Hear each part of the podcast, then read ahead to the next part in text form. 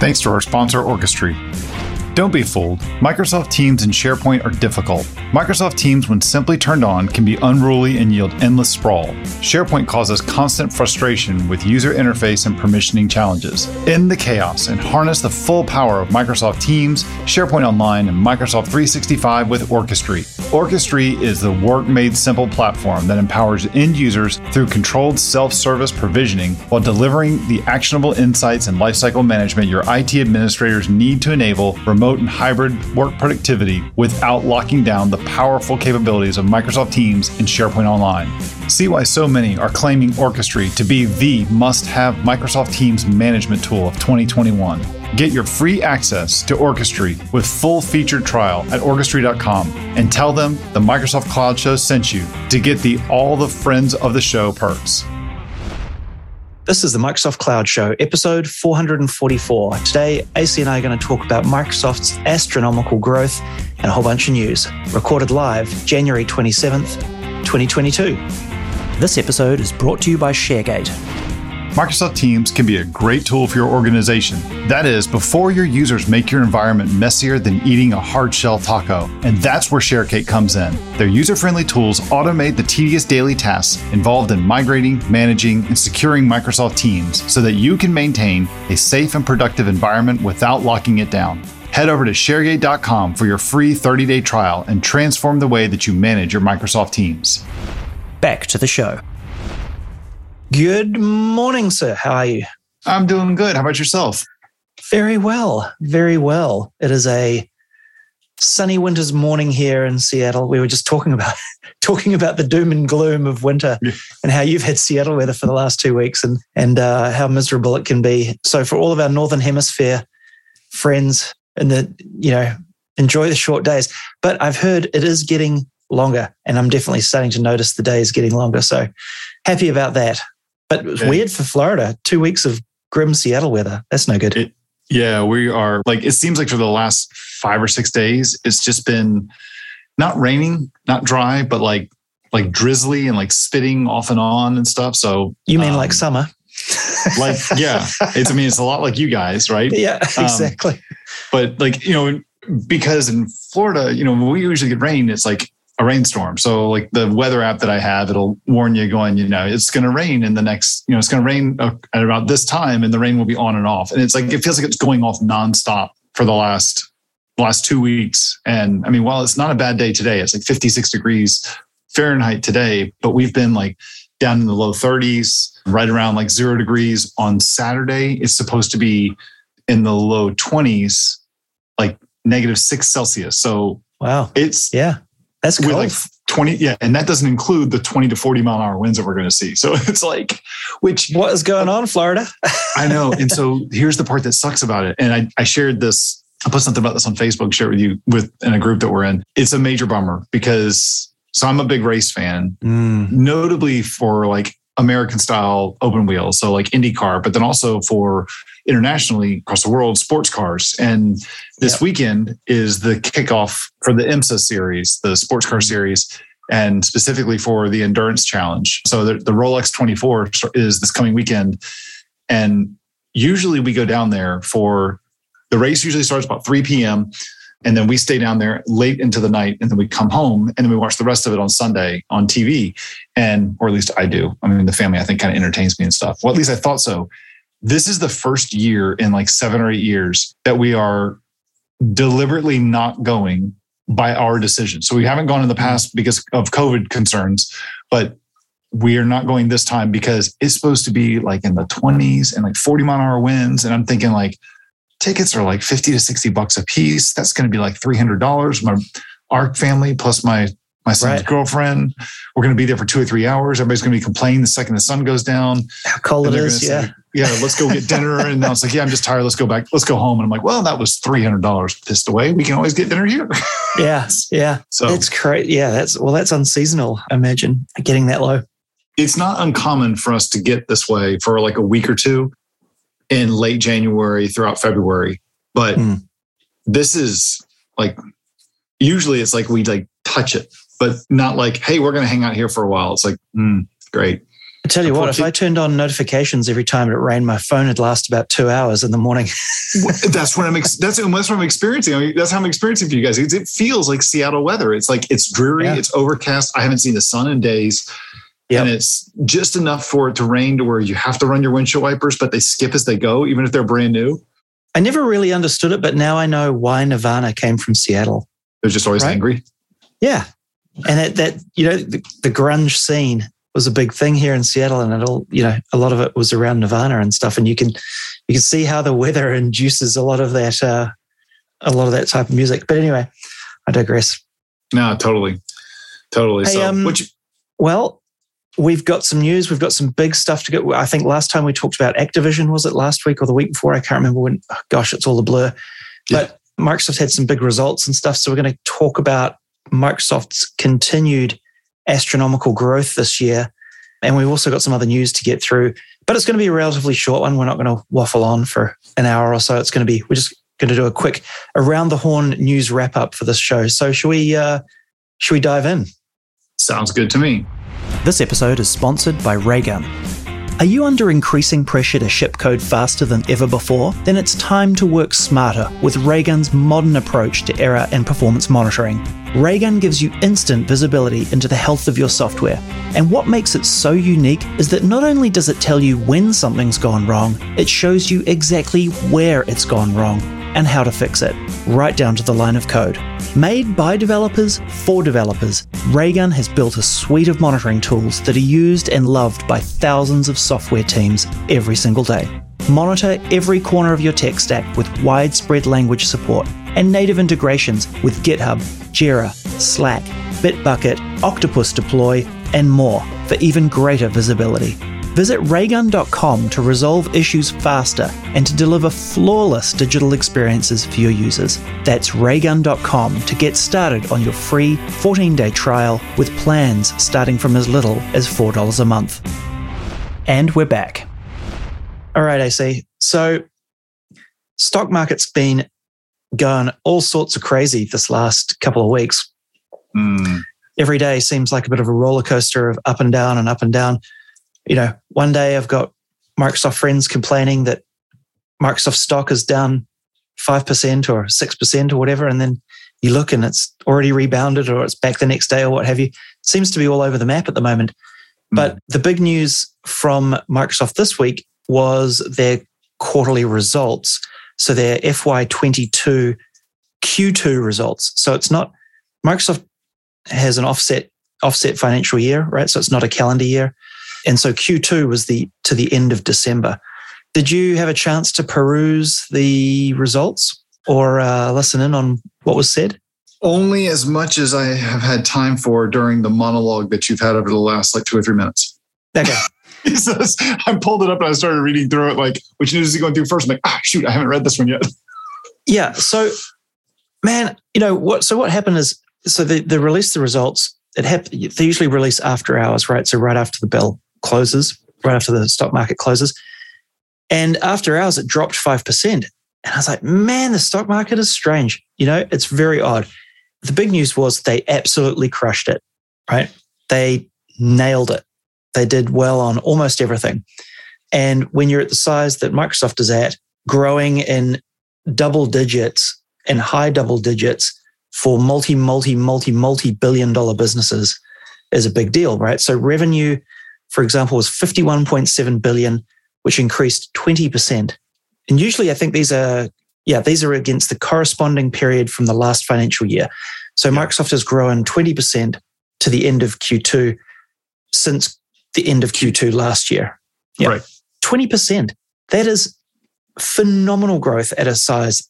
And I, I can, you know, if you listen to the show for a long time, I sound like a broken record because I feel like I'm saying the same thing. I've been saying the same thing for multiple years in a row. It feels like I'm, you know, going around in circles on this, but they continue to absolutely crush it and do really well, really well. So yeah, the high, the big number was, you know, crushing revenue and at growth, 20% growth for the year. Amazing. It's, I mean, revenue is up 20%. So again, this is year over year. So same ending quarter for previous year. Revenue is up 20%. Operating income is up 24%. Net income is up 21%. Diluted earnings per share is up 22%. Seeing these numbers, anybody that would look at this like going, wow, that's really, really good. But I, I'm starting to look at this going, when is this going to stop? Because it's like, and I'm not, I'm not saying that in a negative way. I'm just like, this can't continue. This is like somebody on a run at a blackjack table. It's like, this has to stop at some point. Like, when does it, right. when does this stop? Here's an interesting part of this announcement that kind of goes to your point. Windows, you'd think, had essentially run its revenue course. It is up 25% on Windows OEM revenue. Yeah. That, 25. It's insanity. Absolute insanity. Windows commercial side of it is up 13%. Yeah. Incredible. It, and honestly, I haven't I haven't jumped into any analysis of why Windows OEM revenue is up so high. It's probably got to do with, I mean, my guess is it's got to do with Windows 11 release and a bunch of the promotions going on with, you know, Windows 11 computer makers and mm. promotion of buying a new computer with Windows 11, et cetera, et yeah. cetera. Right.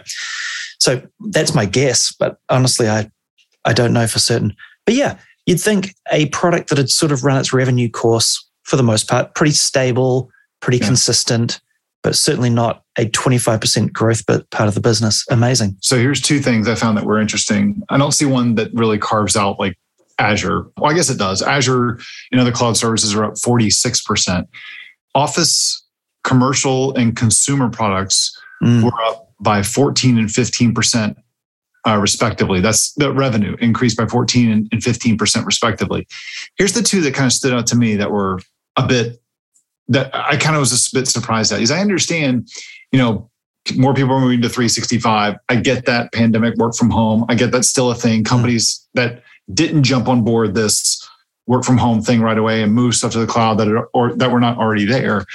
It, larger companies, it took a lot more time to actually start to migrate. You're probably seeing a lot of those people still going through the onboarding of saying, "Hey, look, it's not like we're reacting to this because of the work from home, but now that we see that kind of forced us to see this as a viable option for our business, we want to go there. That's going to be better, and it's just taking more time to get there. So we, I don't, yeah. I'm, I'm not surprised that we're seeing more of that in the Azure space and 365 space. But here's the two that really stood out to me. That was like, where's the push here that's driving this? I don't see it on the marketing side, and I don't see it like on the product side. Mm-hmm. LinkedIn revenue increased 37 percent and mm-hmm. Dynamics products and cloud services increased 27%.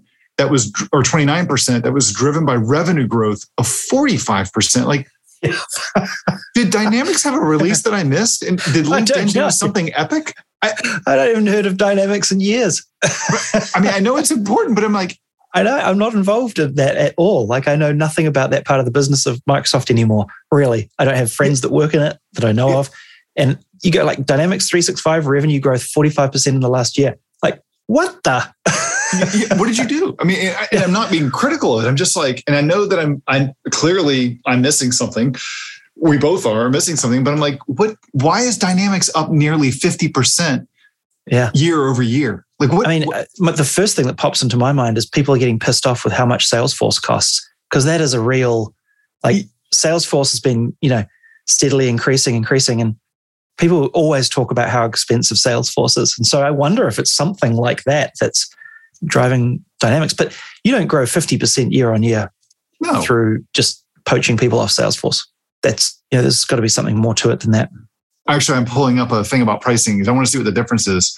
So Salesforce has a 19%. So this is according to crm.org they say that, and so I have no idea if this is a reputable source. I just decided to do a Google search, and Google said that this is a good one that's not driven by ads. Salesforce commands a 19% share of the CRM market. Microsoft has a smaller market share, but definitely not insignificant. It's between 3 and 4%, putting the company in fifth place among all CRM vendors. Hmm. Okay, Dynamics is a lot more than just CRM. I get that. Yep. But, yep. and 3 or 4%, granted, there's a lot of room there to grow to see a 50% increase. But still, that's a lot. Like, yeah. It's not a small business, right? Like Dynamics is a pretty big business. So that's just incredible. So the results came out and the stock dropped 5% after hours. And the reason why, with all these amazing results, you think, why would that be? And then you look at the Azure number and you're like, oh, that's pretty good too. Revenue growth of 46% year on year. And you're like, well, what the hell can be driving a drop in the share price after hours when the news is released. And what I could find is that analysts were disappointed that Azure's growth had dropped from 50% to 46%. And they're like, oh, growth is coming to an end. and yeah, it, this is the beginning of it flatlining. It, so this is the part that like the stock market it gets frustrating, right? And so the prices that you see, and I know that you know this, but the prices that you see in the stock is what the analysts see as not reporting the news, but yeah. what they what their perception is of a company today. And yeah. so if their perception was 50% growth and it comes in below that, and it's like, oh, well, the stock price has built in 50% growth. And so if it's less than that, then the stock price shouldn't be as high as it is. 5% drop seems a little excessive, seems like a little bit of a knee jerk thing. Yeah. yeah. But still, I mean, it's that's still really that's nuts. That's still I'm nuts. Sorry. These numbers are crazy. Windows revenue 25%, Azure revenue 46% up, Dynamics 45% up, overall 19% up across the entire company on a 15.9 billion. Oh, sorry, that was um that was business processes. Uh, 51.7 billion dollar quarter. Oh God, I sound like an old man. I remember when Microsoft's entire business wasn't $50 billion. I remember when Azure was Silverlight. I remember when I used to eat gravel for breakfast and walk to school with no shoes. well, I crawled to school on gravel. So, I mean, yeah, that's right. Uh, anywho, it's crazy, uh, man. I guess the final thing I'd say on this is they spent 10 billion. Obviously, they spent, they're going to spend quite a lot of money on Blizzard, but that wouldn't have hit the books in Q4 of this past year. Sorry, Q2 of this last year. But Microsoft did spend nine, uh, sorry, 10.9 billion of buying shares back from people as well. So you know how they've got all this cash sitting around. Mm. Yeah, that's how they return value to shareholders is by basically giving them the cash through share buybacks and inc- therefore increasing the value of the, their stock. So, um, you know, pretty amazing. Like it's just staggering where Microsoft's come from, given the flatline years of of the Ballmer era, and now what's happening under happened under Satya. It's nuts. It's nuts, and I'm I'm really curious to see. Like, I, I'm really curious to see what the next few years are gonna are gonna unfold with this. I mean, are we? This isn't just companies are doing really good. This is a shift. I mean, we're in the midst of a shift of, of so much stuff moving to the cloud. Being in this in the tech space for years, you and I have seen this and we've lived it but we've been really on the tip of the spear with the with the greater community of you know who's actually moving their stuff to the cloud. But seeing you know so many more businesses on a day-to-day thing you're walking in and you're seeing that that's what they do that they're using services to run their business instead of like the investment they have to make to go through and to buy to buy like you know COTS products and those commercial off the shelf products as like one time licenses and stuff instead of buying like you know repetitive one paying subscription to it it's like it's so foreign. We're like, for example, we're looking at the same thing for our swim team is looking at we're putting in a scoreboard and you've got to buy like not just the, the LED scoreboard, the LED scoreboard, but you also have to buy a computer to run it, but then a device that sits between the computer and the scoreboard. And then you have to have, buy the software that's going to run on the computer to actually do it. And the price of like the software, it's a one time fee and then you pay and then it's going back to the licensing of like software assurance where you pay yep. a five year license it includes a five year license and then it's a one year license on top of that for each one. Seeing what the cost of that is you're looking at this like well that's a business i could get into because there's see, there's definitely seems like there's an opportunity to take advantage of this. Yeah yeah. It's the old software world isn't it? But it, yeah it, I, I, still think yeah. we've only just you know this is the tip of the iceberg. Like i yeah, yeah so many businesses and things still run a ton of on-prem stuff and it's all going to go to the cloud eventually all of it. How much compute do you think has moved from on-prem to the cloud like at a guess like just a wild speculation? Uh, i couldn't even give you a number. Five? I don't, I don't even, know. It i mean what, what like it feels to me like maybe five to ten percent.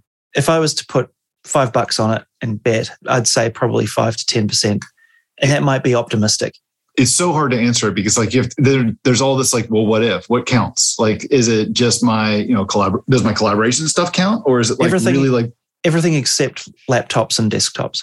All servers. Everything we used to run on prem it's all going to run on the cloud eventually. I wonder what where we're at in that transition. I would i still think there's absolutely bucket loads and bucket loads of servers running in enterprises around the world. And I'd say probably ni- like 90 to 95% are still running there. So this is going to total guess. This is going to probably we said we're going to do quickly with the news stuff, but I think we may be we may be sliding into a tangent on like the future of the cloud. So here's what I would be interested to see instead of playing Nostradamus and like you know where where things have gone, yeah. or where things are going. I'd like this. I, I'd like I'd love to go back and I would love to see.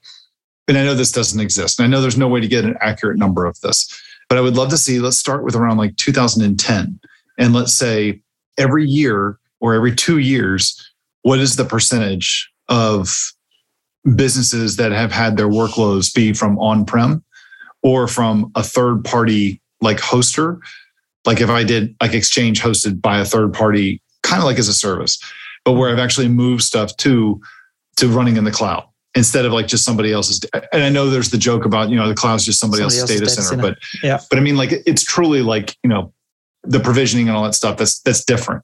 I'd love to see that going back every two years I'd love to make sure we take a snapshot of it right before the pandemic and like a time like right now. And I'd love mm. to see mm. where, like, what kind of an offload that has taken over years. I mean, I know I from starting in 2009, I know we ran our own business and we had to main, we had two or three servers that we maintained. They were virtual machines running somewhere or physical machines running somewhere. And I know that the business I'm running right now is 100% based on cloud service or run by cloud services. So that's, I mean, I've gone from 0% to 100% since 2009. But I'm curious to see where it goes.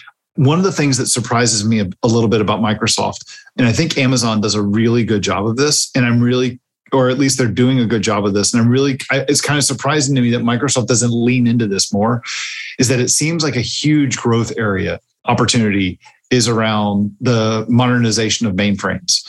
And with companies that are, you know, one of the big things you're going to get from moving things into the cloud is both storage, but not just new functionality, but it's really just storage and compute. And one of the things about mainframes is that they're just freaking workhorses and they're they just work. But it's all for compute and they're incredibly fast as well. Seems to me like there's a whole lot of the, there's a bunch of these workloads that companies are still running and babysitting their own very expensive mainframes but they can move these things to the cloud because really that's all it is is just taking the compute instead of putting it in one box that you run putting it in something else that's up in the cloud and yep. that was one of the things that we saw we talked a little bit about it when we did our aws reinvent recap a couple yep. weeks ago yeah or a couple months ago but the thing to me like aws is pushing this as a, they pushed it in the first five minutes of their of their keynote at reInvent, where mainframe modernization is a huge thing and a huge pattern with them. Mm. I've had friends that have worked with them with AWS in that space, and I have friends that those same friends that worked in the micro, work with Microsoft, and they've left the Microsoft space. They've gone over to AWS because they're like AWS has a vision and they want to do it. To me, mm. that's like the it's like that's one of the Wild West like undeveloped prairies. It's true for being able to tackle and sell a ton of more consumption to companies because once they do that, I mean, that switching cost is so high. Once you're there, you're there for a long time. Yeah. Yeah. So and maintaining those things on prem is no easy, cheap feat, right? No. Like they're big and expensive. A good, so a good friend of mine is the global head of the global head of mainframe modernization for AWS. And he's got this thing like their concept that they have is true. I mean, it's pretty obvious. People who run AWS, or sorry, people who run mainframes, that's an older generation, right? Established companies running COBOL, they've written stuff from RPL, all that kind of, but it's all it's all the older generation. So there's and it's a lot of government stuff. It's a lot of big, big traditional business, banks, insurance, airlines, stuff like that. Yep. Yep. Uh, hotels. And when you look at where things are today, you've got this is an aging demographic that is of people who run this stuff. And you're going to start to see them leaving the government sector as well to kind of go to cash out and go to the commercial sector sure. because they need people to be able to run this stuff. And so now you're going to have this brain drain happening and everyone's going to be like, ah, we're kind of screwed. And some people are starting to see this and going, like AWS is seeing it going, this is an easy sell. We want to move you over because we also know that once we get you over to this, it's kind of like the whole idea of super sticky. You can't leave. It's super sticky, but then we can sell you on services. Like once you get in, it's like the gateway drug. Gotcha. But we can, you're also going to be here for a long time. I'm trying to think of like an analogy to it, but like, you know, where companies make so much more money off like off the constant payment of the services. We'll give you a phone for two years with a cheap monthly payment Yeah. just to kind of help us offset the cost a little bit because we're going to make our money off you off the monthly bill that you end up paying for data and Yeah. voice and text and all that. For sure. I mean, it's like Apple. The Apple ecosystem is very sticky because once you own an iPhone, then you start buying apps. And then you're like, oh, actually, now I need somewhere to stick my photos. So then you get an iCloud subscription, and next thing you know, you've got an Apple TV and an iPad and blah blah. And then it's like that you're in the ecosystem, Mm-hmm. and the cost of switching is super high. So, Oh, yeah. uh, yeah, that's you're right. It's it's uncharted territory. I'm just I'm surprised that Microsoft doesn't because it, this is a play that Microsoft Microsoft is capable of making that play, and I'm just a little more surprised that they're not put, they're not leaning into it more than Yeah. AWS is. And I think it's just a it's a prime growth opportunity for Mhm. consultants as well to be able to you know help people do that migration of people that understand. I'm preaching to the choir here because I've got a. I hope one of my friends is listening to this because I've been trying to get him to take advantage of this opportunity now. But it is if you're a consultant, if you're a techie that understands and has worked on AWS or sorry, has worked on AS400s and mainframes, and you also understand the concepts of the cloud and cloud architecture, AWS or or Azure. Oh yeah, being able to That's translate. got to yeah, that is a very unique skill set. Yeah, yeah. I would think, and one that you could just totally cash in on. Yeah. So Interesting we will- growth opportunity. we went way off the off. I went way off the deep end on that one. Never mind. No, that's good. It's interesting. I can crazy right, Ivan um, let's move on. Do you, what have you got for us this week? I'm going to go crazy Ivan and switch over to security. Microsoft um, has discovered attackers are targeting an undisclosed SolarWinds vulnerability Oh my god! Really, another one? thanks to Log4j. They discovered a previously undisclosed issues with SolarWinds Serv-U software while looking for Log4j vulnerabilities. he, this guy explained on Oh, Twitter. This yeah. one researcher explained on Twitter how he was was hunting for a log for joy Log4j exploit attempt, and he noticed attacks were coming from Serv-U data exe. He said, "quote Taking a closer look, taking a closer looked revealed you could feed serve you with data, and it'll build an LDAP query with your unsanitized input. And this could be used for Log4j attack attempts, but also for LDAP injection." And what he said, one thing he he notified SolarWinds. They immediately responded. They investigated it. They fixed it right away. And the response was one of the quickest ones that people have seen. It's interesting. There's a CVE that's been published on it. Microsoft has even released a blog post about the issue. They said, quote, it's an input validation vulnerability that could allow attackers to build a query given some input and send that query over the network without sanitation. So it's been patched and fixed, but it's like, I mean, we thought that we were saying like, oh, log for joy, Log4j is going to be the the um, like the gift that keeps on giving, and at the same time, it's like SolarWinds is like going, and I'm not going away. So Brutal, brutal. yeah, All right, switching things to Windows for a second. I've got two items here I'll quickly blast through. Windows 11 is getting Android apps. You'll be able to download apps from the Amazon App Store and have them run on Windows soon. Next month, they're launching a public preview, which will be kind of interesting. Isn't this isn't this fascinating? Like, okay, so this technology has been something Microsoft's been working on for years and years and years. And it Hmm. like even when I was at Microsoft, there was a this was back, you know, 2015, Microsoft were going to launch the ability to run to run Android apps on Windows and Windows Phone back then. I think it, maybe it was just Windows actually. When I think about it, but it all got pulled at the last last minute. Hmm. And so this has been brewing for for a long time, but they're finally pulling the trigger on it. And I think it's interesting because you know the, the joke has always been the you know the, the Windows Store and the app ecosystem. You know when it launched, it was full of like you know weird etch a sketch looking icons and stuff like that, and you know apps that weren't very high quality and all of that sort of stuff. But it's actually come quite a long way with the addition of you know Win32 apps being able to be distributed through the store. And also now with Android apps coming, I think that's going to be another step in that same direction. So I think Microsoft are making some quite good moves in the App Store for Windows.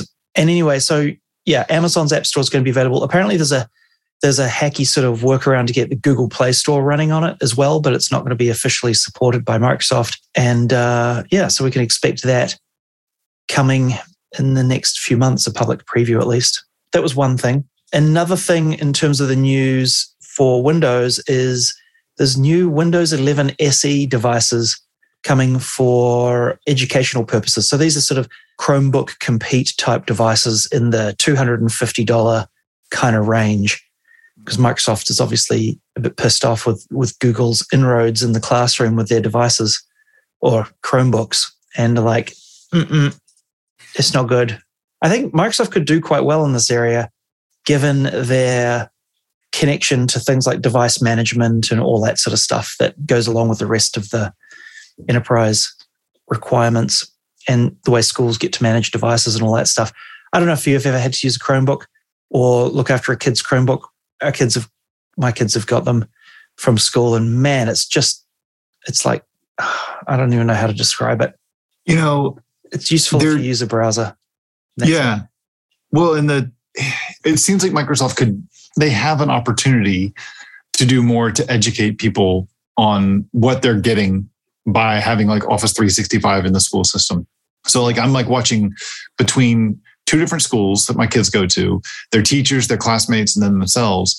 And they all have Azure AD, where they work in school accounts for their class that's got their student number and their email address. But then they also have like a OneDrive personal account that they have separately outside of school. But then they also have like my kids have a, a, a real Azure AD work account through my tenant. And they don't get like how they can easily share stuff and keep it like in a drive that, that's available. Like my, as crazy as this is, I know our listeners to the show are going to laugh when they hear this, but like my daughter's got a OneDrive account, a OneDrive for business account, and she was storing all of her homework there. She didn't realize it, but she was copying it when she got home. She was, or she went to school, she was copying it onto a flash drive. And when she got home, she put it in her iCloud account so that it would sync so she could have access to it at school. And I'm like, you realize you actually have everything that you need. In fact, we can set it up to where your MacBook syncs with what's right. with your OneDrive. So you can have all your homework like right here. Yeah. And yeah.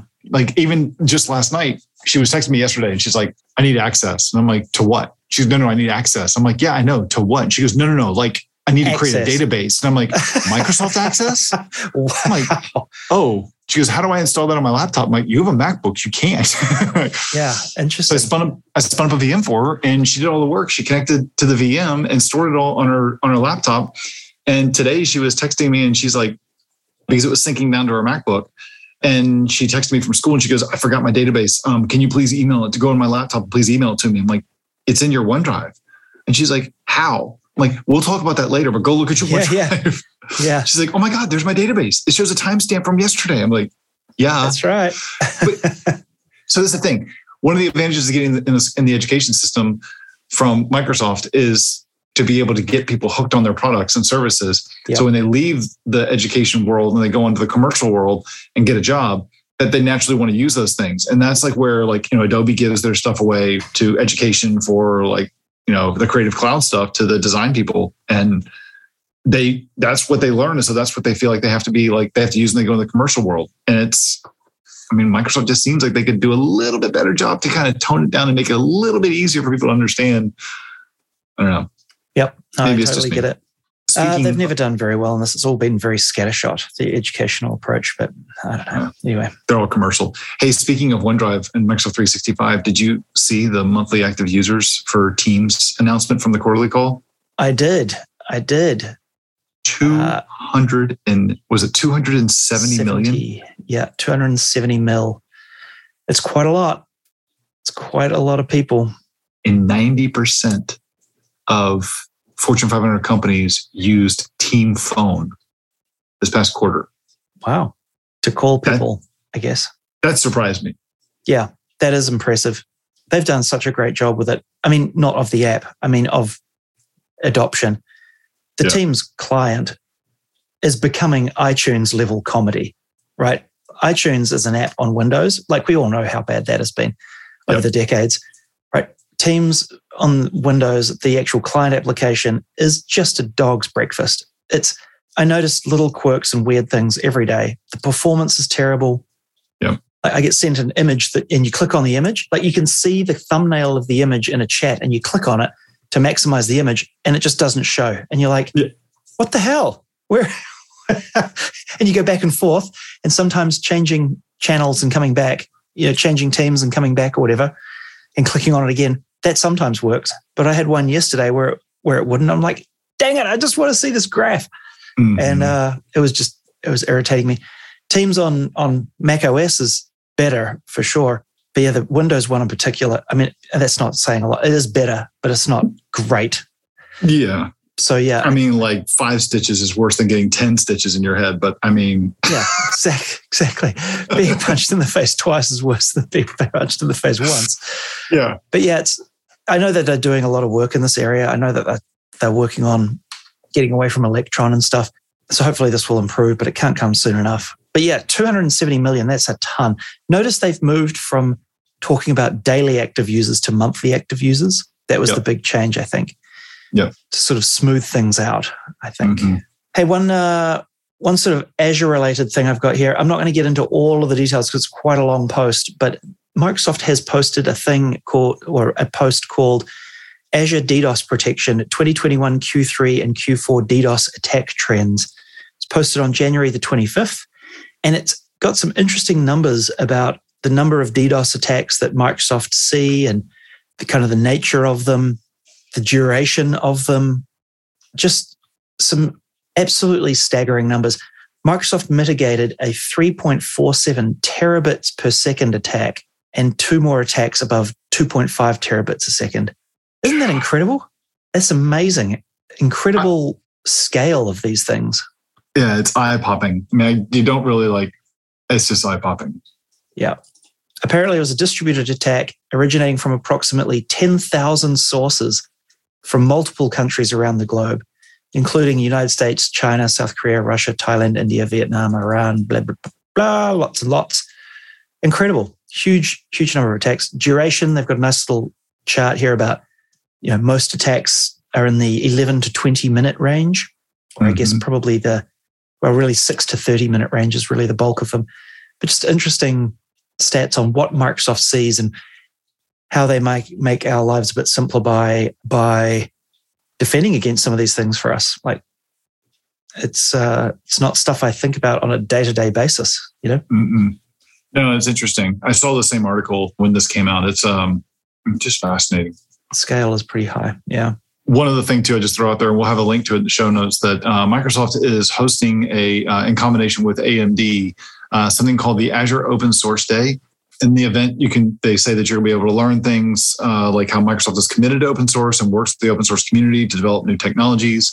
You can hear about latest trends and capabilities using Azure and Linux together, straight from Microsoft Insider. So the event coming up it's only an hour and a half, so I'm not sure how you can hear, learn about. You can find out all this stuff, but they're going to pack it in there for about 90 minutes. It's going to be on Tuesday, February the 15th, and it will be from 9 a.m. to 10:30 a.m. Pacific time, so 12 noon to 1:30 p.m. Eastern time. Right. And then whatever that is, I can't remember in UTC. I can't. Now, I never can remember. And our uh, we've had him on the show before, but Brendan Burns look like he's looks like he's going to be presenting. Yep.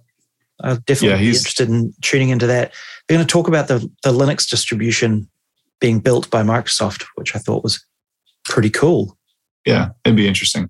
Definitely be interesting. All right, cool. how about we um, how about we wrap up this news and dive into our picks? Sounds good to me. AC's Voitanos delivers on-demand video-based training for developers on the latest SharePoint extensibility model from Microsoft in his course Mastering the SharePoint Framework. Back to the show. I think we've got a theme going on this week. I actually changed my pick AC oh. because I saw what you, where you were going, and I was like, oh, okay, I'm going to stay on the theme. Oh, so uh, why don't you kick us off this week and uh, with your picks? All right, so I got two picks. One is quick. One is a little bit longer explanation. It's going to be interesting to watch. James Webb Space Telescope. I know we might have talked about it in the past one or two times on the show, but it has finally reached its destination. I say finally because it's only been flying for about a month launched on Christmas Day on, on December the 25th. And late January, it has reached L2, its destination. It coasted into its spot where it was supposed to. Everything with the deployment and the with the launch, the deployment, reaching its destination. I'm kind of I want to knock a little bit here on wood, but everything's gone really flawless. They've been very impressed with how things have gone. We're still about five months away from being able to see the first pictures come back because now is the phase where they start calibr- cooling down all the instruments, calibrating the instruments, running a bunch of tests, make sure that everything is good, and before they start taking their first pictures and see what comes back. So Let's that's hope- Did you see that meme where the, the first picture comes back and it's basically this this red haze and, and mirrored and mirrored writing? It's like removed before flight. Have you seen yeah, that? yeah. That- so that was from a um, that was actually from another. There was from another like ULA launch, but they somebody reused for this one. But Ah, yeah, gotcha, gotcha. Yeah. Yeah, old not. meme, old meme, but it checks out, sir. Yep. Star Wars reference. So the one that is one that's really good that I thought was really interesting here is one by Ars Technica, and the title of this is after seven years, a spent Falcon 9 rocket stage is on the course to hit the moon. So here's what's going on with this. So about seven years ago, SpaceX launched its first interplanetary mission. And in the second stage, so the smaller of the two stages, completed a very long burn to reach its transfer orbit. So the thing that it was deploying was called the NOAA Deep Space Climate Observatory. And it was making a very long run to another Lagrange point, but it's more of a Sun Earth Lagrange point compared to the one that L2, which is being used for James Webb Space Telescope. Mhm. But what's interesting about this is that usually the second stage comes back to Earth, burns up, falls in the Indian Ocean or the Pacific Ocean. And in this case here, because it was such a long burn, it kind of just like it didn't it, its out. orbit didn't decay. It kind of progressed where it kind of escaped Earth's orbit and was just kind of like tumbling. Well, according to some sky observers, so not professionals, but more like uh, amateurs, they have been watching this stuff and they're like, um, this thing is kind of tumbling to where it's gonna it's gonna hit the moon. Hmm. This is interesting. So this thing, they think it's gonna happen right around March the 4th, and it's supposed to impact the dark side or the, the far side of the moon. Dry, this thing, so no fuel in it, which should be spent. This thing should be about four metric tons when it hits the moon. So this is the first time that a man-made object is going to unintentionally hit the moon. Usually the upper Mhm. stage is sent into a heliocentric orbit, keeping it away from the Earth and the moon. So what's going to be interesting about this is like, we'll see what happens. So everybody's like, hey, can uh, th- this guy posted something on this um, project uh, website that uh, is very popular among these uh, amateur sky watchers and gave a bunch of information was calling for other people to kind of fact check his work and look for help and everyone's like uh yeah this this looks like it's going to happen so kind of interesting Yeah, that is that is curious. This thing is going to hit the moon at 2.58 kilometers per second, which is about 5,700 miles an hour. Yeah it's going to be they're really curious to see the before and after pictures where they where it's going to hit like can we get pictures of this Yeah, the plume of debris will be uh, considerable, I imagine, at that at that speed. a little dusty A little dusty yeah, and there's not much gravity to keep it all down, right? So it might actually eject. I have no idea if it'll eject it very far, but you should be. I guess it's on the far side of the moon, so we won't see it. But I don't know. Interesting. Staying on the space theme, I've got a link to a YouTube video by Adam Savage. Remember Adam Savage? yes He's got a YouTube channel called Adam Savage Savage's Savage's Tested. God, that's hard to say.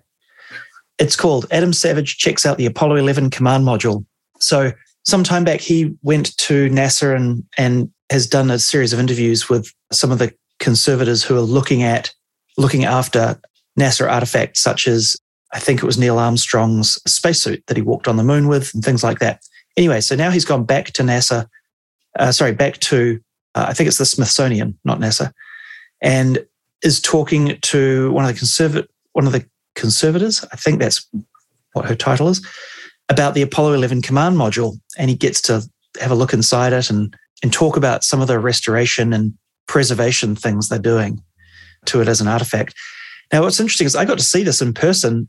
The command, the Apollo 11 command module did a tour of the country, and it came to Seattle a number of years ago, and I went to go and see it, and it was just me and this Apollo 11 command module hanging out in a room with a security guard. that was the one when i was in seattle and we saw that didn't, isn't it yes, you and a, and a friend um jeff yes, Yep. yeah and the security guard oh my god yeah i do remember this that's right. Gosh, I've totally forgotten about that. That's But okay. yeah. I'm, I'm a forgettable person.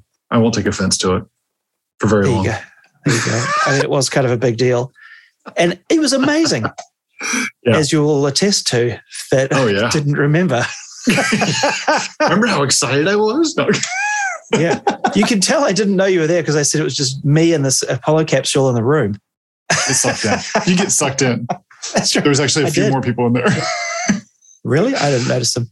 Anyway, how cool. Anyway, that was so cool. Anyway, so Adam Savage is, is gone and talking to them about now it's gone back to Washington. The capsule's back there and they're, they're doing some things to it to get it ready for permanent display again. And it's pretty cool. It's a, an amazing space artifact. And you just get a sense that they really deeply care about, about it.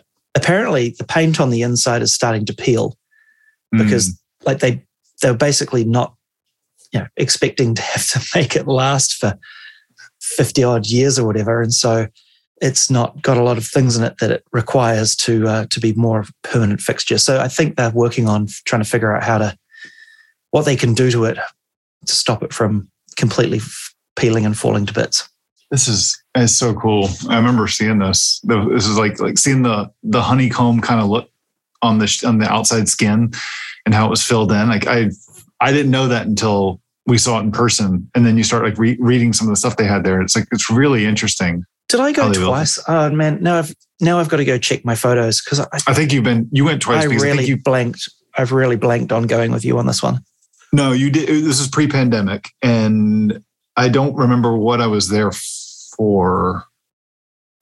like a dev kitchen remember. or something Oh man, it was even before that. The last time I was there was in, it was in January of 2020, and but That you would have been would have been you and I didn't. Yeah, because you and I didn't connect to that one because you had just gotten back from trip down Trip. under.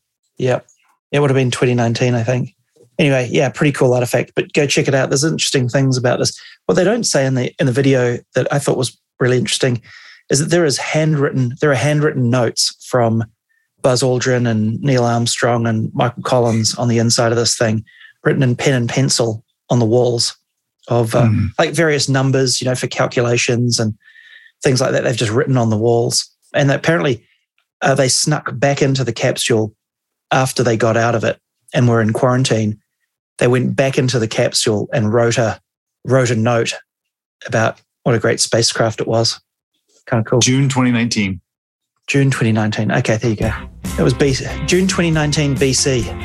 Yeah. Oh, look at that. There you go. Cool. See, I have proof that I was there. Yeah, that's awesome. I'll go look at my photos. And now I'm really interested if I visited twice. That would make sense. You probably But- did. Can't remember. I would have. Awesome. Well, thanks, AC. Cool, Another good week. We will catch everybody next week. Stay safe and uh, see you then. Yeah, man. Good to see you again. See ya. Did you like this episode? Please tweet about it and drop a five star review in your favorite podcast app. It helps people find out about our show and grow our audience, and we'd really appreciate it. If you have a question for us, go to microsoftcloudshow.com forward slash questions, where you can submit it as text or record it as a wave or MP3 and provide us a link so we can play it on the show. You can also subscribe to us on Apple Podcasts, the Google Play Store, Spotify, or your podcatcher of choice. And finally, sign up for our mailing list by heading over to microsoftcloudshow.com, where you'll get notices of each episode as well as the show notes sent to you directly each week. We'll be back with a new episode next week. Thanks for listening.